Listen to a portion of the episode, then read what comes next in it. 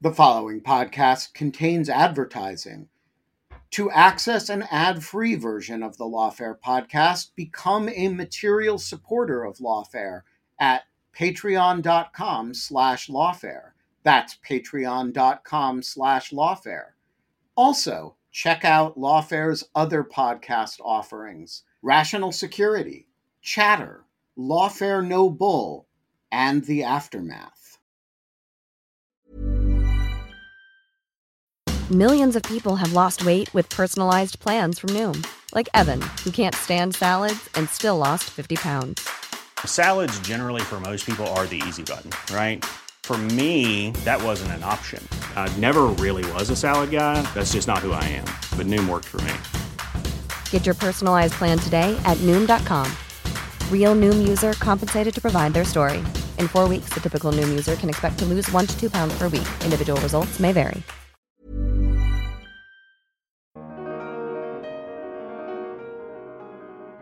They talk about planned military operations against Pakistani targets. As you know, Al Qaeda tried to kill General Musharraf on at least two occasions.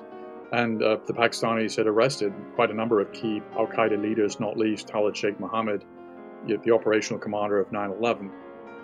I'm David Priess, and this is the Lawfare Podcast, August 4th, 2021. The U.S. raid on the compound in Abbottabad, Pakistan, that brought Osama bin Laden to ultimate justice also recovered nearly half a million files. In 2017, these files were publicly released, but few people have both the expertise and the experience and the time to go through those materials, as well as interview family members of bin Laden and former associates to try to paint a full picture of the man. One person who fits that description is Peter Bergen, the author or editor of eight books, including Holy War Inc., the definitive early study of bin Laden and Al Qaeda. Peter is also vice president at New America and a national security analyst for CNN. Most recently, he is author of The Rise and Fall of Osama bin Laden, a cradle to grave biography that takes advantage of a lot of this new material. I sat down in the virtual jungle studio with Peter to talk about bin Laden's evolution from a shy, humble, religious young man to the leader of a global terrorist network bent on killing thousands of civilians. We talked about the development of Al Qaeda as an organization. We talked about the U.S. response to Al Qaeda attacks. But we focused especially on what he learned from the 470,000 some files and his interviews that made him change his mind about a few things regarding Al Qaeda and Osama bin Laden. It's the Lawfare Podcast, August 4th. Peter Bergen, Reassessing Osama bin Laden. Peter, it is a pleasure to have you back on the Lawfare podcast. I have to ask you to start off here. You've written about bin Laden extensively. Holy War Inc. is one of the most read books on bin Laden, if not the most read book. So, why this full cradle to grave biography and why now? Yeah, good question. I, you know, part of it was prompted by I teach students at Arizona State, and you know I realized that a lot of them weren't even born on 9/11. For them, 9/11 is as distant an event as the Korean War is for myself or other people of my generation. And one of the bright students asked me, you know, what's the difference between Al Qaeda and the Taliban? And I was like, well, you know, there's quite a lot to unpack there. And then I also realized, you know, people who are volunteering for the US military today weren't born on 9 11 either, or were you know babies when 9/11 happened. So that was one element. The second element was it was only in December, in late 2017 that the Trump administration uh, released in full the 470,000 files uh, that were found at Bin Laden's Abbottabad compound by the U.S. Navy SEALs when they did the operation on May 2nd, 2011, that, that killed Bin Laden. And uh, you know, there's some quite interesting materials in there, not least what the CIA identified as bin Laden's journal, which turns out to be something a little bit different. It's, it's a bin Laden family journal, which uh, recorded the discussions that the bin Laden family, his two oldest wives, and his three adult children were having in the last weeks of his life. And it's kind of a gold mine of material allowing you to kind of see inside what he was thinking and what his family were thinking in the months before he was killed. All right. So let me start with something you wrote in your new book. You wrote that there's nothing inevitable about bin Laden's transformation over the course of decades from a quiet, humble, religious young man into the leader of a global terrorist network who is intent on killing thousands of civilians. What two or three things can you highlight early in his life, in his teenage years, in his young 20s, up until perhaps the mid 80s, that did put him on that path and set him to the point where he would be bringing together the Al Qaeda organization and declaring fatwas against Americans. What were two or three of those crucial moments early on that, reflecting back, you think did push him toward that trajectory? Well, by his own account, he told his family, his father died when he was 10 in a plane crash. And, and by his own account to family members, that turned him in a more religious direction. He memorized the Quran as a relatively young man, quite a feat of memory since there are 6,000 verses or more in the Quran. He became a kind of religious and pious teenager, fasting twice a week, praying an extra set of prayers, as some very devout Muslims do, in the middle of the night, more than is required by the Islamic faith. And so by the time he's a teenager, he's a religious zealot. Uh, now, of course, there are many religious zealots uh, in the world, and very few of them turn to violence. So that I think that was sort of the beginning. The invasion of the Soviets into Afghanistan in 1979 certainly uh, changed him from sort of being a, a, passive, you know, religious fundamentalist into being some, something much more active. He volunteered to go to Afghanistan. It took him four years to get onto the battlefield. I think that was a pretty transformational moment. In 1984, he went into Afghanistan for the first time. Three years later, he set up something called the base, Al Qaeda, in Afghanistan in 1987. It was from that base that he fought the Soviets himself with a group of followers, you know, with some bravery. Uh, it had absolutely no impact on the larger war. After all, bin Laden and his men were a relatively small group with very with no military experience really, while the Afghans were you know there were 175,000 to 250,000 Afghans fighting the Soviets at any given moment. Are some the best estimates we have. There were no more than 300 Arabs fighting in Afghanistan at any given moment, and so they had no impact on the war on the Soviets. But it it certainly transformed Bin Laden from a kind of humble rather shy religious, religious fundamentalist into somebody who saw himself as a military leader.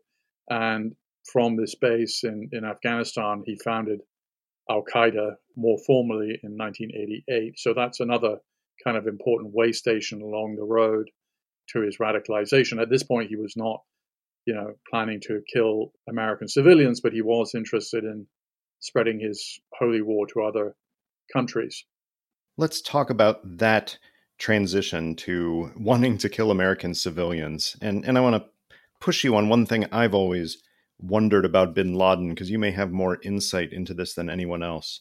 So bin Laden goes from 1987 when he he had obviously had the experience in Afghanistan with more to come, but he gave a lecture in Jeddah in Saudi Arabia urging a boycott of all US goods because of US support for Israel. So there was clearly even at that point, when he was merely, what would that have been? Somewhere in his late 20s, when he was already thinking that we needed to focus on the United States. But he went from that to December of 1992, when he called the United States the head of the snake and said we need to strike at the head of the snake, and proceeded to do so in Somalia in, in concert with some affiliates there. He had his first direct anti US operation in late 1992 with the hotel bombings in Aden in Yemen. But by 1996 and 1998, he was issuing a declaration of war and then a would be fatwa along with the World Islamic Front saying that it was the duty of Muslims to resist the United States and it was okay to attack Americans. Now, the big event between 19 87 and the early 1990s, of course, was the invasion of Kuwait by Saddam Hussein and the response of the coalition effort in Saudi Arabia, which bin Laden, at least in his speeches and perhaps in his writings, and this is where you can give us some insight, he seemed to take this as a direct assault on Islam. He even offered to the Saudi officials, I can make my Arab Afghans available. We can come back and fight. And they not so politely pushed him off. How much of that was merely rhetorical in later years that he thought that the presence of US troops in the country of Saudi Arabia, though though not in Mecca and Medina, that the, the presence of US troops in Saudi Arabia truly was a trigger for him to go all out in terms of violence, and how much of it was, in a sense, an excuse for something he was already going down that road toward anyway? I actually think that it wasn't an excuse. You know, as you point out, he was giving lectures in the late 90s in, in Saudi Arabia saying you can't trust the Americans because of their support for Israel and calling for a boycott of American goods. And he would give these speeches pretty regularly. So he was certainly anti American. But I think that the transformational event was the introduction of US troops into Saudi Arabia, 500,000 of them, including, by the way, women troops, female uh, service uh, personnel that he found particularly offensive. And the reason that he found it so offensive is on his deathbed, the Prophet Muhammad is supposed to have said, "Let there be no two religions in Saudi Arabia." And in, you know, Saudi Arabia was uh, one of the few places in the Middle East that wasn't, you know, directly colonized by European powers, and so, uh, you know, this idea that you couldn't have churches, you couldn't have synagogues in Saudi Arabia, uh, kind of really originated after the Prophet Muhammad's death. And bin Laden saw the introduction of US troops into Saudi Arabia as really a part of a larger American plan to take over the greater Middle East, which he he talked about in kind of study groups uh, and discussion groups that he had in Saudi Arabia around this time. And B, he just thought it contravened the dying words of the Prophet Muhammad. And bin Laden certainly believed himself to be kind of carrying out actions that the Prophet Muhammad would approve of. He certainly modeled his life on the Prophet Muhammad to the extent that he could. And so I do I take him at pretty much face value that this was kind of the turning point for him. The flip side that you talk about in the book is uh, really the U.S. reaction to Bin Laden's increasing road towards jihad, such that there were people studying bin Laden at CIA in, in the 1990s, writing papers about his finance of terrorist operations and jihad more widely, to the point that by the late 1990s, he is seen as a direct threat to the United States enough that there is a U.S. government operation to render bin Laden in response to some indictments in the spring of 1998. Now, a raid to do that was being planned but did not take place. Can you briefly tell us that story? And if it had taken place just before it was turned off officially, would it have even gotten him at Tarnak Farms? Well, these are some of the big what ifs. I mean, there was there was really a kind of very contentious uh, set of plans and discussions at CIA about what to do about Bin Laden. One, you know, on one side you had Mike Scheuer, who was running Alec Station, the Bin Laden unit, who was leaning very strongly forward to do these operations, and on the other side you had there's a covert action review group at the CIA that would look at these covert actions and kind of basically kind of assess what their likelihood of success was. And there was a lot of skepticism at, among senior CIA officials about whether or not you could pull off these raids to kind of capture, kill bin Laden. And that skepticism was also shared by Richard Clarke, who was very powerful at the time at the White House because when it came to counterterrorism, he had a so you know a principal level job, meaning that he could he was essentially he had a, a seat at the cabinet table when it came to counterterrorism issues, and he was also skeptical of these plans to capture, kill bin Laden. They relied on local Afghan tribal assets. They would have involved an attack on bin Laden's Tarnak Farms complex, which had machine gun nests, you know, hundreds of uh, bin Laden's followers and families living there. Women and children would almost certainly have been collateral damage in the firefight that would have ensued. And you know, it's one of these these debates that can't be entirely settled. These you know ground operations by the tribal assets never happened because they were, as you say, turned off by George Tenet and the CIA director. But there were other attempts also to you know potentially send cruise missiles in bin Laden's direction. Those attacks never happened either because of concerns about the intelligence or collateral damage or both. You, you may recall, of course, the destruction of the Chinese embassy in Belgrade based on faulty intelligence. This kind of informed quite a lot of uh, CIA officials were not keen to sign off on operations that might have collateral damage based on imperfect intelligence. And so these strikes never happened. And, uh, you know, the, probably the best moment to kind of kill bin Laden took place when he was at a, at a hunting camp for about a week, going in and out, having dinner. And, you know, the, the hunting camp was in the middle of the desert, so collateral damage concerns would be much lower. But on the other hand, it became clear through satellite imagery that there was a, military plane, a C 130, that was owned by the Emiratis, and it appeared that members of the Emirati royal family were part of this hunting group. So, so that that never happened either. And you know, Michael Scheuer was ap- apoplectic uh, many times that the the shot was never taken. And on the other hand, you had folks who were sort of saying, you know, we're we're going to kill women and children, or we're going to kill me- members of the Emirati royal family. Each of the time that these operations were turned off, there seemed kind of like a kind of compelling reason not to take the shot and the shot was never taken, except the one time, of course, after the U.S. embassy's attacks, cruise missile attacks were uh, directed at Al Qaeda's training camps, but bin Laden was elsewhere.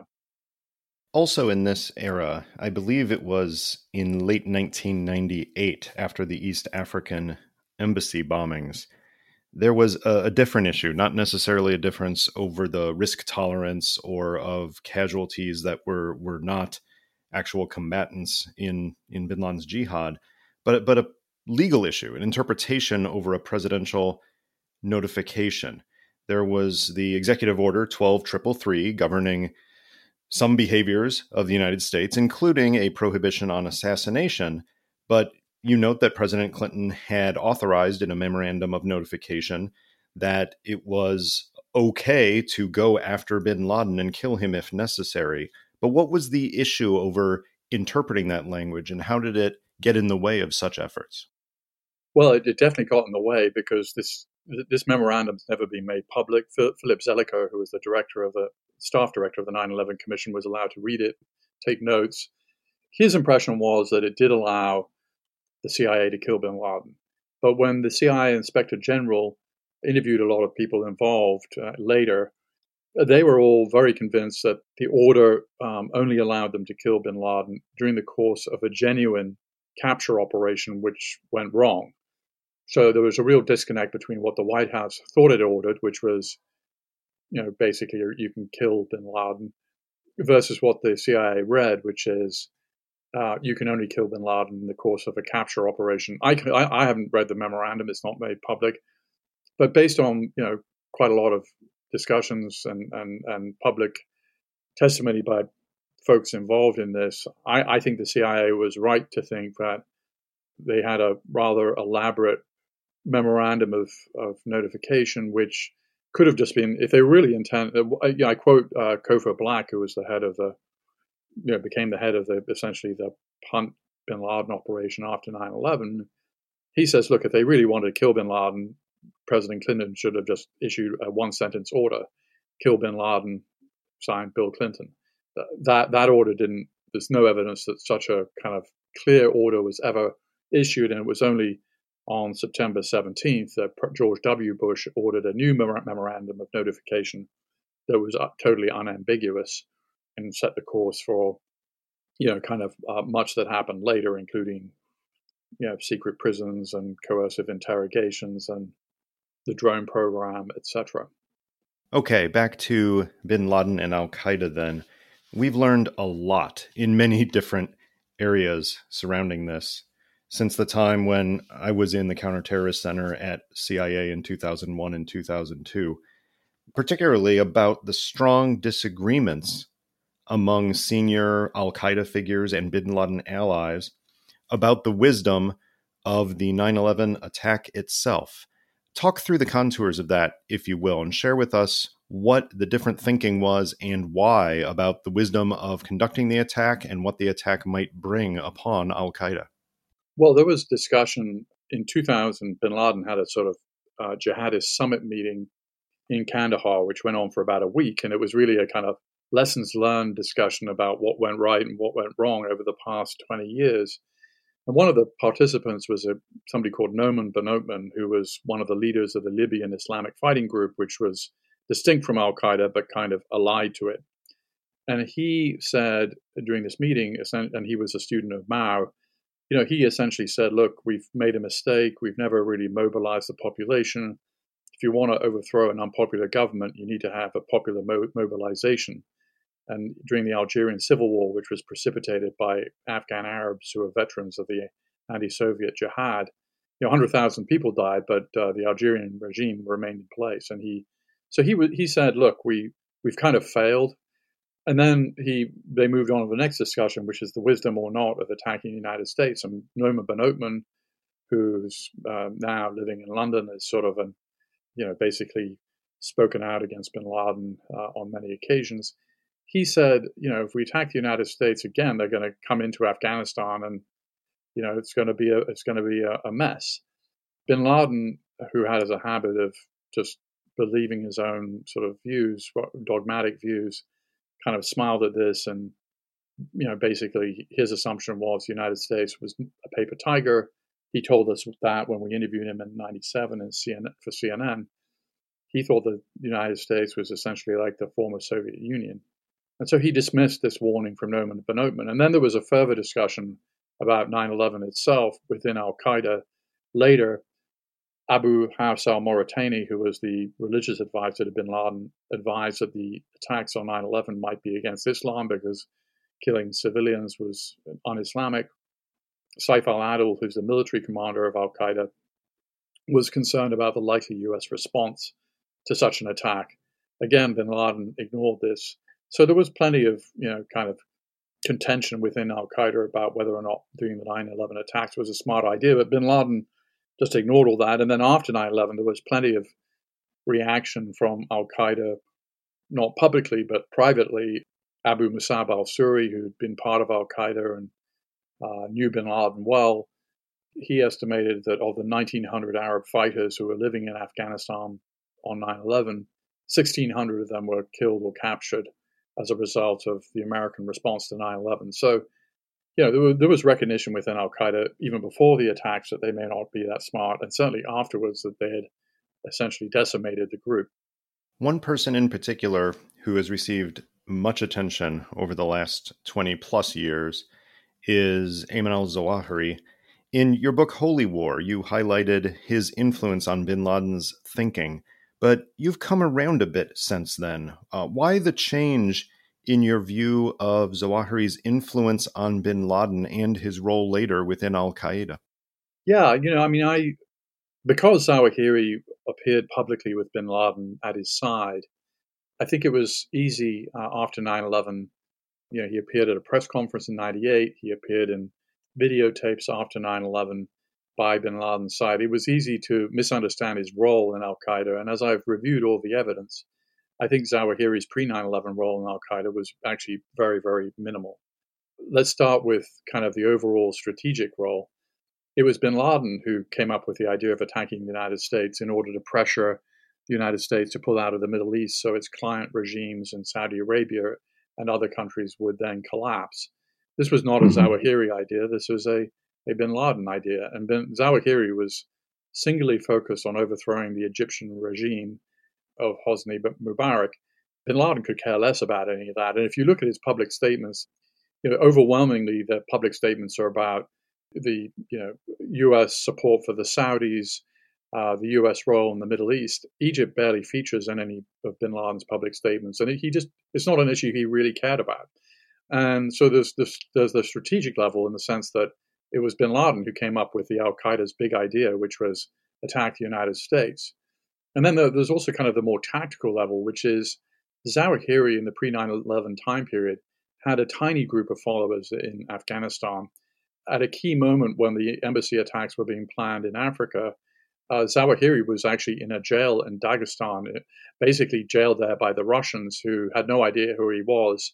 Uh, Zawahiri had gone to Dagestan essentially to try and fight in the war in Chechnya, or not fight, I would say, get involved in the Chechen conflict Zawahiri himself is not a fighter. And he got arrested there. He spent six months in jail. And by the time he com- comes back to Afghanistan in late 97, Zawahiri is a marginal player. He has, according to Afghan Arabs who, who knew them, both bin Laden and, and, and Zawahiri well, at the time he had maybe five followers, maybe seven followers, maybe 10 followers. He had no public profile. You know, by then, bin Laden has already been appointed by Mullah Omar to be the leader of the Arabs in Afghanistan. He's a war hero, at least in uh, some segments of the jihadi press. He becomes a, you know, kind of a, a world celebrity because of the embassy attacks in 98. And Zawahiri is none of this. So I think both on the strategic level and on the tactical level in the pre 9 11 time period, Zawahiri had no impact on bin Laden's thinking about attacking the United States. There's no evidence of him being involved in any of the major anti American attacks in the pre 9 11 time period the USS Cole attack, the embassy attacks in Africa in 98, and 9 11 itself. Uh, so, you know, what happened is after 9 11, uh, a number of people wrote saying that Bin, you know, Zawahiri was kind of the brains of the operation. I just think that turns out to be all wrong. Not to say that Zawahiri isn't an important player in Al Qaeda now. Of course, he's the leader, but he also he didn't have the charisma of Bin Laden. I think part of the evidence for that is you know, how poorly Al Qaeda is done under Zawahiri's kind of command. Bin Laden had the charismatic presence. Uh, Zawahiri is sort of a black hole of charisma. And so, f- for all those different reasons, I think that part of my book is trying to recalibrate how important Zawahiri was, particularly in the pre 9 11 time period, and the answer is I think he was a marginal player. It's that time of the year. Your vacation is coming up. You can already hear the beach waves, feel the warm breeze, relax, and think about work. You really, really want it all to work out while you're away. Monday.com gives you and the team that peace of mind. When all work is on one platform and everyone's in sync, things just flow wherever you are. Tap the banner to go to Monday.com.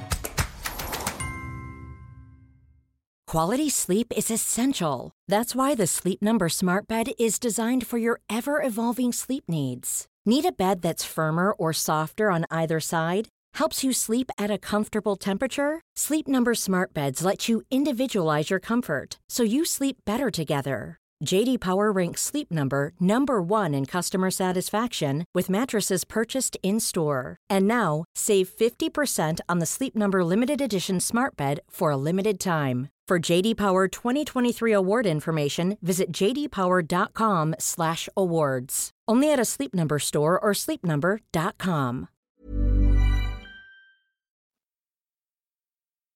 It's fascinating how much Al Qaeda, the organization, is a reflection in some ways of bin Laden's personality and experiences growing up. It's a big surprise for many to learn that Al Qaeda was a highly bureaucratic organization. Why did this make sense given bin Laden's previous experiences? You know, uh, bin Laden studied business administration at university. He started working in his family business when he was in his late teens, you know, when, when he was still in high school. And I, my belief is, as you know, he came out of this business background. He'd worked in his family business, and he brought some of that kind of experience to to Al Qaeda, uh, which did operate in a very bureaucratic manner. You know, it kept pretty decent records, which is one of the reasons we can have this conversation with some degree of certainty. You know, people had to fill out rather elaborate application forms to join Al Qaeda. So that I think is that simple. You know, terrorist groups, you know, to get things done, they have to, you know, organize themselves. Uh, it can't just be uh, something that's sort of totally ad hoc. And, and Al Qaeda, I think, is a good example of a pretty bureaucratic terrorist group.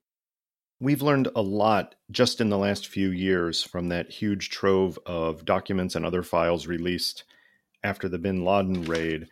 One of the most interesting, perhaps, is how bin Laden was still managing, some might say micromanaging, relationships with affiliates from the time after 9 11 and the initial hunt for bin Laden up into the raid in Abbottabad. Talk a little bit about that, bin Laden's management style, and even how he was sometimes quirky and even bizarre with his commands out to various followers and affiliates. Yeah, Bin Laden certainly was my he was trying to micromanage an organization that was by now global with affiliates, of course, in Yemen, North Africa, Iraq, elsewhere. You know, it's hard to micromanage an organization if you don't have email or phone service. But to the extent that he could, he was, and you know the way he did that was by writing very lengthy memos uh, that were transported to the leaders of his affiliates or other Al Qaeda leaders around the world. And you know, some of these he set strategy, he set tactics, and and, and at some point he had gratuitous advice. I mean, he um, he was advising uh, Al Qaeda in Yemen, you know, that when they went on operations, they should make sure they had plenty of gas in their tanks of their cars in order to, so they didn't stop at gas stations, which might mean that they might get surveyed by, you know, kind of Yemeni uh, intelligence. And so, you know, he was telling uh, his affiliate in Somalia to grow particular kinds of trees to provide shade. But you know, more importantly, he was really trying to set strategy, and he um, he told Al Qaeda in the Arabian Peninsula, them based in Yemen, uh, that they shouldn't try and set up an Islamic State in Yemen. The time wasn't ripe; they weren't ready for that. He nixed the suggestion of appointing Anwar al-Awlaki, one of the leaders of Al Qaeda in the Arabian Peninsula, who of course was a Yemeni American, uh, there was a suggestion that he might become the leader of Al Qaeda in the Arabian Peninsula, and uh, bin Laden nixed that idea. He didn't know al-Awlaki. He may have been perhaps slightly annoyed by al-Awlaki's kind of growing presence. Bin Laden was always the star of the show. But the main thing is he nixed uh, al-Awlaki's appointment as a leader, and Al Qaeda in the Arabian Peninsula went along with these. But you know, at the same time that he was micromanaging the organization, he was also you know, he, faced the problem that if you're running a business in the 19th century um, and you can only communicate by messenger, messages would get lost. Messages could take a long time to get to their supposed recipient. The reply could not come back. It, it, was a hard way to run an organization, but to the extent that he was able to, bin Laden was certainly trying to micromanage it. And we shouldn't lose sight of the fact that he was also, of course, releasing his video and audio tapes during much of this time, and in so doing, giving out orders to his followers, such as the call for action against the Spanish government, which was followed some six months later by the Madrid train attacks, and I believe the explicit call for attacks on the Saudi oil industry, which was followed about a year later by the attack on the Abqaiq oil facility in the eastern part of the kingdom. So he was able to, I don't know if manage is the right word, but direct the organization loosely in terms of strategic direction through those releases. And then through these things funneled through his bodyguards, which then got to couriers to give much more specific orders, in some cases, like you said, down to the level of gas tanks and types of prayer and types of trees to plant. The crucial part here, of course, is a story that has become widely known is that bin Laden, starting just a couple of years after 9 11, didn't have in person meetings anymore with operatives. Everything went through his bodyguards, who ended up buying the house and building the house that he ended up in inside Abbottabad. And you've been to this house. You actually got there after the raid, of course, and before the Pakistanis tore it down so that it would not become a shrine to bin Laden himself. Talk a little bit about both the the physical structure of the house and how it struck you going through it and also the feeling of being in that place where where bin Laden for so long had continued to try to run his global jihad. Yeah, you know, I mean, I didn't know that the Pakistani military would demolish the house two weeks after I visited it. They presumably probably already had that plan in mind. I had gone to Pakistan three times to try and get inside the compound because I thought it would help me understand what happened the night of the raid and also kind of how bin Laden was living. And so I was given a tour by ISI, Pakistani's uh, military intelligence, who had control of the compound. And the first thing that, that struck me was how shabby the place was, you know, and that's not entirely surprising. You know, bin Laden, his whole life, even when he was, uh, you know, a young man with millions of dollars in his bank account, was living like a pauper. He refused to have air conditioning in places like Sudan and Kandahar, some of the you know hottest places in the world. He wouldn't decorate his houses at all. You know, the kind of color scheme was sort of gray, and he did not live a life of luxury at all. And that's true in Abbottabad as well. The, this was a, a very kind of rudimentary compound inside. They were growing their own crops. They had a kind of mini farm, uh, so they didn't have to like spend a lot of time outside the compound buying food. It was the overall impression was kind of shabby and down at heels. You know, he had set up apartments for each of his three wives. He tried tried to treat them equitably. Each wife had a sort of bedroom with uh, a small kitchen stove and a bathroom for her use. And he would sort of rotate between wives every night. On the night of May 1st, 2011, he went to bed with his youngest wife, Amal, who was two and a half decades his junior, because it was her turn uh, with the Sheikh, as they referred to bin Laden. And, and what happened that night of the U.S. Navy SEAL raid, for those who may have read Sy Hersh's ridiculous story in the London Review of Books, that it was all kind of a setup. You know, I saw considerable destruction at this site caused by you know multiple firefights between the U.S. Navy SEALs and the people at the compound, starting with the first bodyguard, who they killed and they wounded his wife. Uh, then they went in and they killed another of the bodyguards and also his wife. And then they also killed Khalid, his son.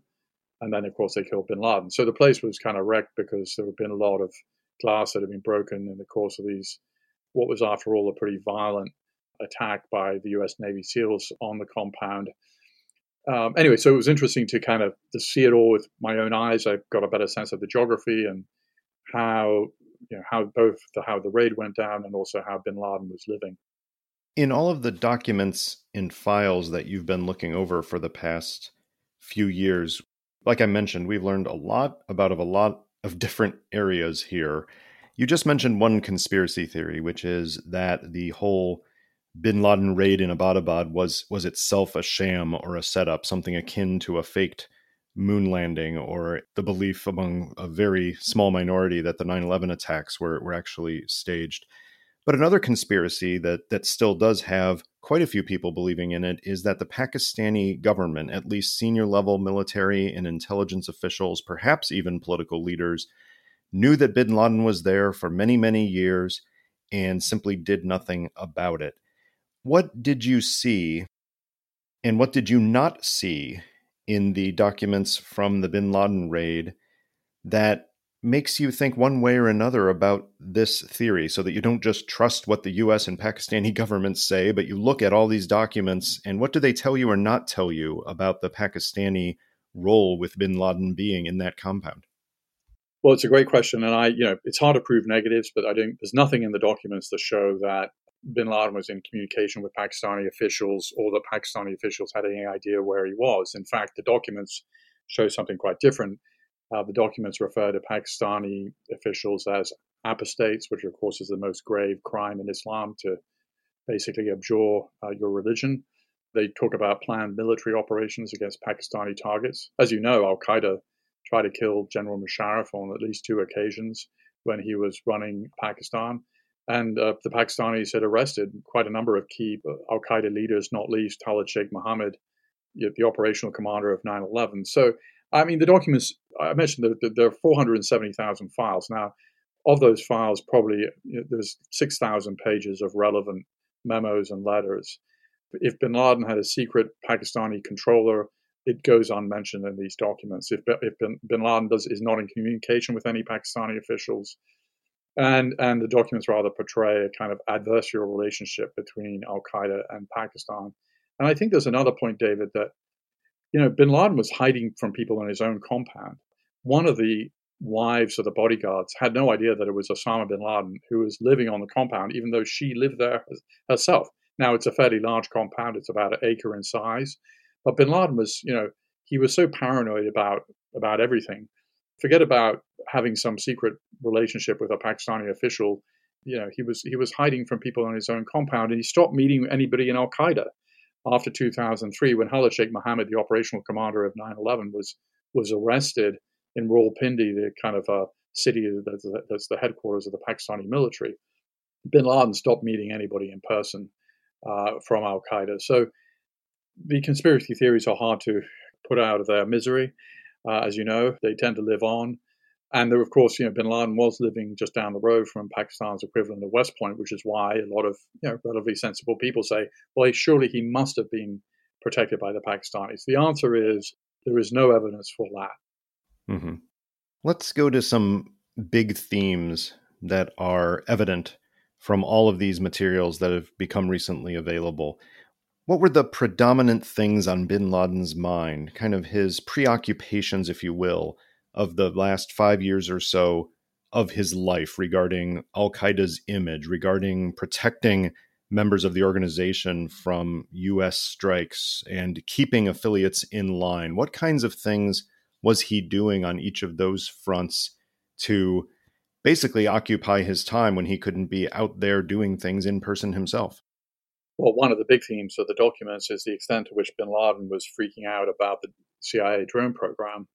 Whatever you think about the drone program, and certainly there were civilian casualties, particularly at the beginning of the program, it was basically destroying his middle management and uh, many of his leaders. Uh, he was, you know, thinking about moving Al Qaeda to other parts of Pakistan. You know, much of Al Qaeda was headquartered in tribal areas between Pakistan and Afghanistan at the time, and Bin Laden was noodling with the idea of moving them deeper into Pakistan or back into Afghanistan. Uh, other members of Al Qaeda were telling him, "Yeah, we're thinking the same thing." So the drones were certainly very much on his mind. One of his sons, uh, Saad bin Laden, had been killed by a CIA drone in 2009. He was very concerned that uh, that might be the fate of other of his sons who were in the tribal regions. Uh, he was constantly advising them not to travel except on cloudy days when the drones had less visibility. So that, I think that's point one. Point two, he was extremely concerned about Al Qaeda's record of killing Muslim civilians. When I say Al Qaeda, the affiliates of Al Qaeda, and, and also allied groups like the Pakistani Taliban. The documents are full of examples of bin Laden or one of his deputies chastising Al Qaeda affiliates or Al Qaeda allies like the Pakistani Taliban about killing Muslims. And in fact, as the 10th anniversary of 9 11 came into view, bin Laden was thinking of issuing an apology to, it was sort of a basically rebranding Al Qaeda as a group that would not kill Muslim civilians. After all, the stated goal of Al Qaeda was to protect Muslim civilians. And so, you know, tens of thousands of Muslim civilians have been killed by Al Qaeda and its affiliates in the Muslim world, in Iraq, in Pakistan, elsewhere. I think that was really weighing on his mind. But the big thing that I would say in the last months and weeks of his life, and this comes out of the Bin Laden Family Journal that was released at the end of 2017, 228 pages of handwritten Arabic, uh, which is kind of difficult to interpret, which I, I, think hasn't received enough attention from scholars and researchers. But this rec- was an almost daily recording of the discussions between bin Laden and his two older wives, both of whom have PhDs, and also his adult children, two daughters and one son, who basically would gather before dinner every night and sometimes uh, in conversations that would continue after dinner to try and figure out what the hell to say about the Arab Spring. After all, bin Laden's goal was regime change in the Middle East, but he wanted them to re- be replaced by Taliban style theocracies. And yet, the Arab Spring was largely instigated by liberals and also members of the Muslim Brotherhood that bin Laden despised because of their involvement in conventional politics. And you know, bin Laden's silence during the Arab Spring is pretty pretty deafening because he didn't really know what to say. So these, you know, Um Hamza, his oldest wife, reappeared in his life. She'd been just in, in the last months of his life. His favorite wife, she was 62 uh, at the time. She'd been under house arrest in Iran for almost a decade, and she suddenly came into his life again in February of 2011. And he really kind of regarded her as an intellectual peer. And he kept asking her, you know, what should we say about the 10th anniversary of 9 11? How should we position ourselves? What should we say about the Arab Spring? How can I position myself to be a leader of the Arab Spring? And so the family discussions revolved around what bin Laden could say. Now, the family all believed that bin Laden could deliver a speech and suddenly, you know, having had no role in the Arab Spring, his ideas, his followers were not part of it initially, you know, that somehow he could direct it. And his big idea was that you know, he would issue a speech in which he would call for some kind of religious council that would guide the new leaders of the Arab world who, who were replacing the Arab dictators. he recorded that speech. It was never released before his death. And two years after his death, Al Qaeda released it posthumously. But what was really weighing on his mind uh, in the last months of his life was how to respond to the events of the Arab Spring. And then also, there was one other thing that he was quite concerned about, which was his two bodyguards were planning to leave him. Now, bear in mind that these bodyguards have been with him for a decade. They spoke Arabic, they spoke the local languages, Pashto and, and Urdu, because their family originated in Pakistan. They'd grown up in Kuwait, hence uh, the Kuwaiti was the uh, the kind of nom de guerre of the uh, of his main bodyguard. But they were planning to leave. They were fed up with looking after the world's most wanted man, the dangers that came with that, the low pay. Bin Laden was kind of a miser. He was paying them $100 each a month, and they were taking a lot of risks. I mean, so much, and, uh, and of course, in the end, both of them were killed along with one of their wives. Uh, so they, they were fed up with this and they were negotiating with bin Laden to leave him. And he was quite concerned about this because if they left him, he would also have to leave this carefully constructed hideout because the hideout was registered in the name of one of the bodyguards. Uh, so he was losing his bodyguards, his protectors, his, his, his hiding place. And this was also weighing on his mind in the last several months of his life. Understandably so. This had been a safe routine relatively that he'd settled into, perhaps less than ideal, but it had worked for quite some time. I know we don't have smoking gun evidence here, but I'm curious for your speculation. Let's say that the Abbottabad raid had not occurred for whatever reason, and in fact, bin Laden had to make that choice in the months after it would have occurred because his bodyguards said, We are done as of this date. What do you think he would have done and where would he have gone? What was most likely? Well, it's a really good question, and and, it, and I think it helps put into sharper relief. You know, President Obama began to realize, I think, that there are risks with everything and the second order effects of, of everything, and doing nothing is also a form of a decision. And so, you know, I think President Obama, you know, as as late April came into view, when he made the decision to kind of greenlight the Bin Laden raid, I think part of his we know from his memoirs and from you know my, I've discussed it with with others who are part of this process. There was a concern that he would that Bin Laden would leave. Now they didn't know that actually Bin Laden had agreed with his bodyguards that he could leave as early that they could separate as early as July 2011. But we know this from the documents that were recovered in Abbottabad. So you know where would he have gone? You know his team had found a 35 year old Pakistani local guy with some kids who'd had some experience buying and selling properties. He wasn't necessarily part of Al Qaeda, uh, but they don't. So they'd only proffered one person who might be a substitute protector, and then where would he have gone? Who knows? You know, presumably he had some cash that he would have been able to find a place somewhere in northern Pakistan. Um, but but President Obama's decision to kind of pull the trigger on the Bin Laden raid, authorizing it, turns out to be all the better decision because we now know that Bin Laden was really he could have separated from his bodyguards as early as July 2011, which would have meant that he would have had to find some other hiding place. Going back before that, there were rumors for years of bin Laden finding a way to get to places as far flung as Yemen, his family's ancestral home in the Hadramaut, or to the southern Philippines, where Al Qaeda had supported the Islamic insurgency and jihad operations there. Did you find anything in all of these recently released documents that bin Laden was seriously exploring any of those options, or was he really wed to staying in northern Pakistan or just across the border in Afghanistan?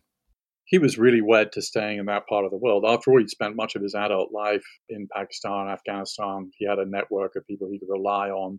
He would have been taking tremendous risk to, you know, get to Yemen or get to the Philippines, the most one of the most recognizable people in the world. There's nothing in the documents that show that he was planning to go anywhere other than other parts of Pakistan. We know now one of the really useful documents that I drew on for the book was the 200 plus page account by Pakistani investigators into what bin Laden was doing in the post 9 11 period. And it's, I think it's quite a, quite a reliable document. Uh, it was leaked to Al Jazeera. It is very critical of the Pakistani government uh, and its feckless response to the US Navy SEAL raid. It's very critical of the Pakistani government and its attempts to kind of find bin Laden or not find bin Laden.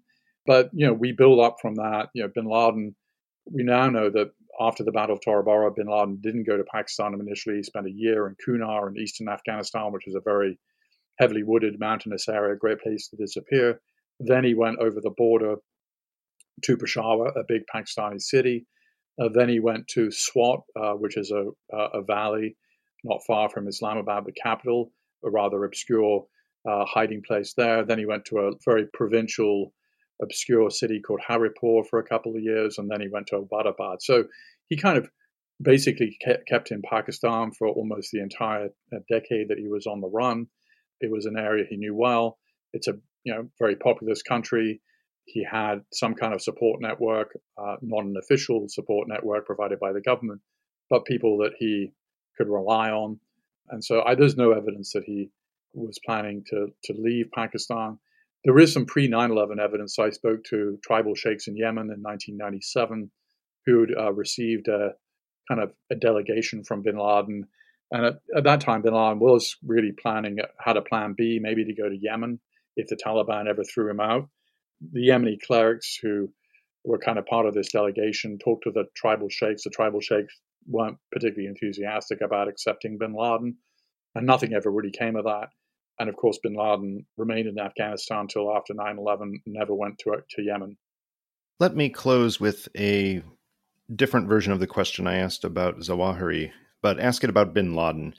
What is it that, in looking at all of this recent material, that even someone like you who has been looking at bin Laden and even getting to the interview with bin Laden in the late 1990s, for 30 years almost, looking at bin Laden, what is it that people still misunderstand the most about him, or something that with this new information, we, we do have a better understanding than the conventional wisdom that was there before? You know, I think one of the striking things is the extent to which bin Laden was relying on his two older wives to, to do his thinking for him. You know, bear in mind, I think it might be surprising to listeners that his two oldest wives both had PhDs. Uh, one wife, aged 62, when bin Laden was killed, eight years older than bin Laden, had a PhD in child psychology. Uh, she had also had an independent career teaching deaf mute children in Saudi Arabia, quite unusual during that time in, in the mid 80s when she married bin Laden. And the, another wife had a PhD in Quranic grammar.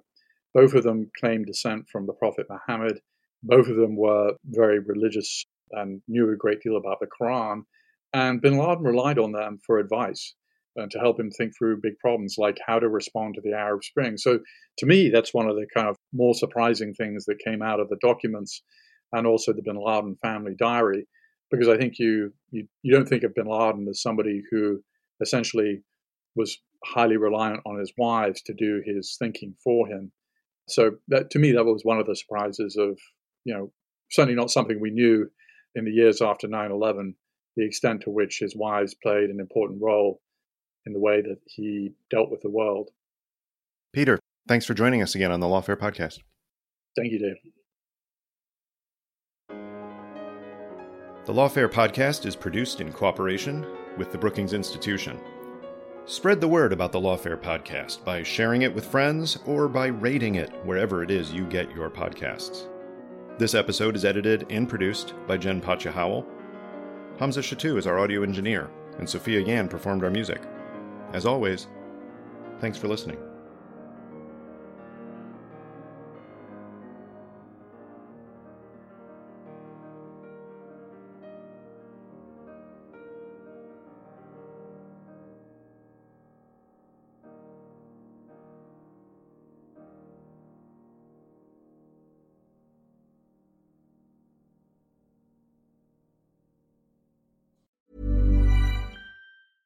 Hey, it's Danny Pellegrino from Everything Iconic. Ready to upgrade your style game without blowing your budget? Check out Quince. They've got all the good stuff shirts and polos, activewear, and fine leather goods, all at 50 to 80% less than other high end brands. And the best part? They're all about safe, ethical, and responsible manufacturing. Get that luxury vibe without the luxury price tag. Hit up quince.com slash upgrade for free shipping and 365 day returns on your next order. That's quince.com slash upgrade.